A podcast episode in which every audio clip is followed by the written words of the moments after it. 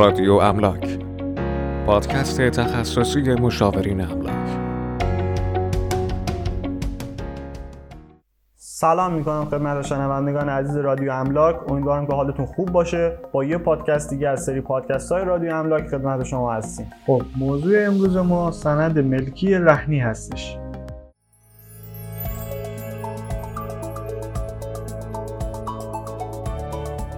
یه وقتایی یه موقعیتایی پیش میاد که خریدار بخواد تو انگام خرید خونه از وام و تسهیلات بانکی استفاده کنه. تو این حالت سند برای مدتی که قرار وام پرداخت بشه تو رهن بانک میمونه و این مسئله تو خود سند هم قید میشه. منظور از رهن سند نزد بانک گرو موندن اون نیستش بلکه صرفا تو خود سند قید میشه که تا تاریخ مشخصی در رهن بانک میمونه اون وقت سند به خریدار تحویل داده میشه. حالا اگه وام گیرنده نتونه تو موعد مقرر وام خودش رو پرداخت کنه بانکی که سند در رهن اون هستش حق تصاحب ملک رو داره.